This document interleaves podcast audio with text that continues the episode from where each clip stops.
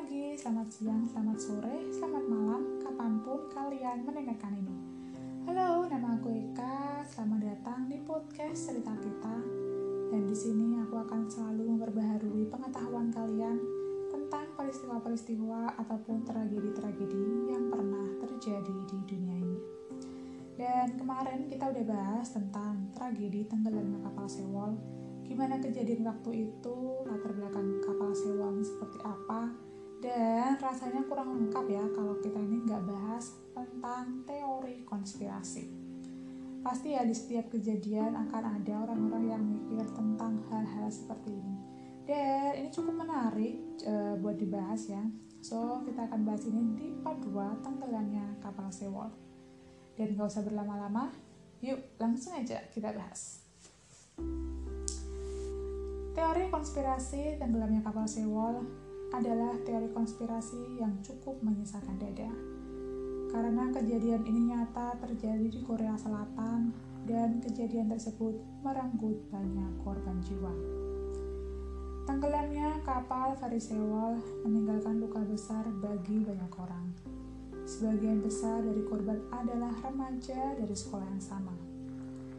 Mereka yang mempunyai kesempatan untuk memiliki masa depan yang sangat cerah meninggal pada hari itu di dalam kapal sewol karena beberapa kesalahan fatal yang semestinya bisa dihindari.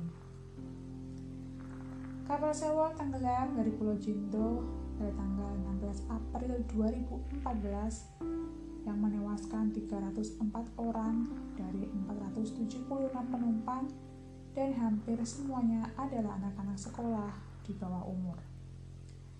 Mayat sembilan orang tidak pernah ditemukan dan kerabat-kerabat korban pun berkampanye non-stop agar mereka ini bisa ditemukan.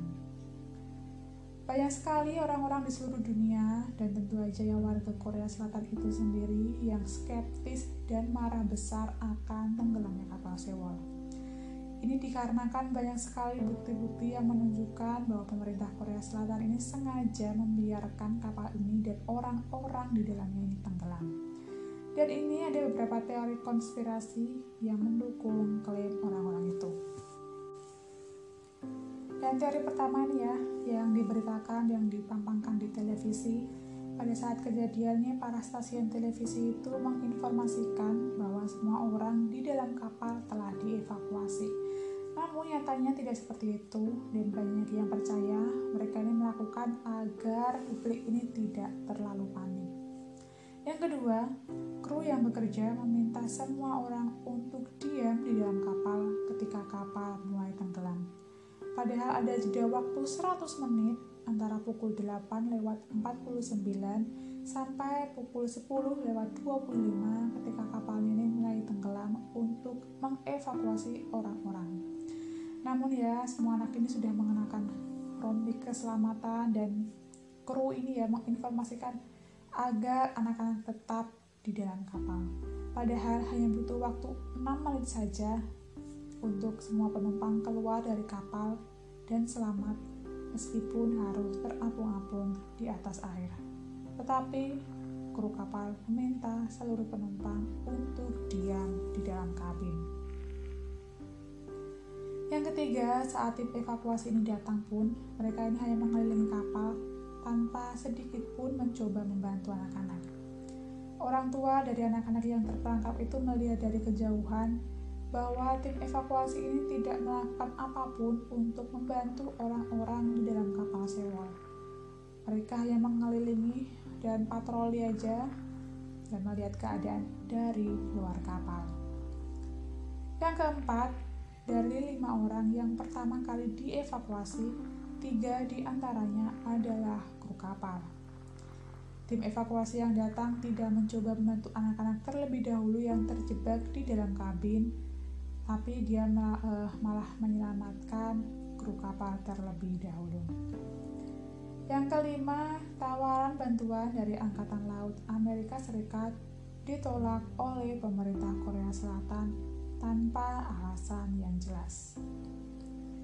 Yang keenam, dari analisa radar yang ada ya, kapal sewol ini membuat gerakan yang mencurigakan seperti e, menyetir ya secara zigzag dan membuat gerakan-gerakan cepat di luar rute yang membuatnya kehilangan keseimbangan. Bahkan di dalam basement kapal sewol ini ditemukan 400 ton besi baja. Beberapa ahli mengatakan bahwa proses tenggelamnya kapal sewol mungkin lebih cepat dikarenakan kelebihan muatan di kapal tersebut. Lalu pada tahun 2014, seorang bilioner sekaligus pemilik kapal sewol bernama Yu Byung-an ditemukan sudah mulai membusuk dikelilingi botol alkohol di tengah ladang. Tim forensik baru bisa mengidentifikasi mayatnya setelah enam minggu. Dan para warga Korea Selatan ini mempertanyakan ya, bagaimana bisa pihak berwenang ini memakan waktu enam minggu untuk menyadari bahwa mereka telah menemukan Yu Byung-an yang merupakan seorang tokoh agama, artis, pengusaha bilioner yang wajahnya terpampang di poster-poster seluruh negeri selama berbulan-bulan. Dan juga Yubiongon ini adalah seorang yang sangat religius, taat agama. Bagaimana mungkin ya dia bisa ditemukan dengan dikelilingi oleh botol-botol alkohol. Dan hal ini membuat orang-orang percaya bahwa ini semua adalah ulah pemerintah mereka sengaja agar kapal sewol ini tenggelam dan mereka percaya adanya upaya sengaja penenggelaman kapal dikarenakan kapal itu dimiliki oleh bilioner Byong-an.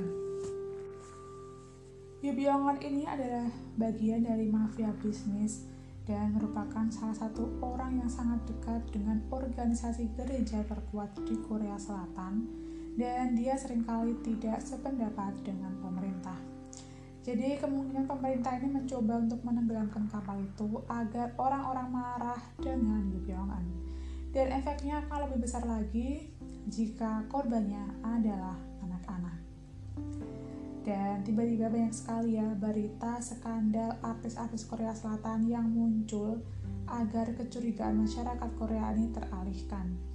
Dan bahkan sampai sekarang ya jika ada kasus tentang politisi ataupun pemerintahan ya di sana itu sering banget diiringi dengan terkuaknya skandal artis-artis Korea. Dan setelah beberapa bulan ya setelah kejadian itu, SMA Dalwon begitu terbuka bagi masyarakat luar, terutama bagi para ya, orang tua para siswa yang menjadi korban tragedi ini. Orang tua ya bergantian mendatangi meja para siswa sambil menangis dan juga berdoa agar arwah anak-anak mereka ini diterima ya di sisi Tuhan, tenang di sisi Tuhan. Dan setiap tahun biasanya akan banyak sekali artis-artis Korea yang mengunggah pita kuning di halaman sosial medianya ya untuk mengenang peristiwa itu. Dan sekarang sudah hampir tujuh tahun setelah tragedi itu, semoga ini menjadi pelajaran banyak hmm, buat banyak orang ya agar jangan pernah serakah. Dan semoga di masa depan kejadian seperti ini bisa dihindari. Sampai jumpa di cerita kita selanjutnya. Selamat malam. Bye.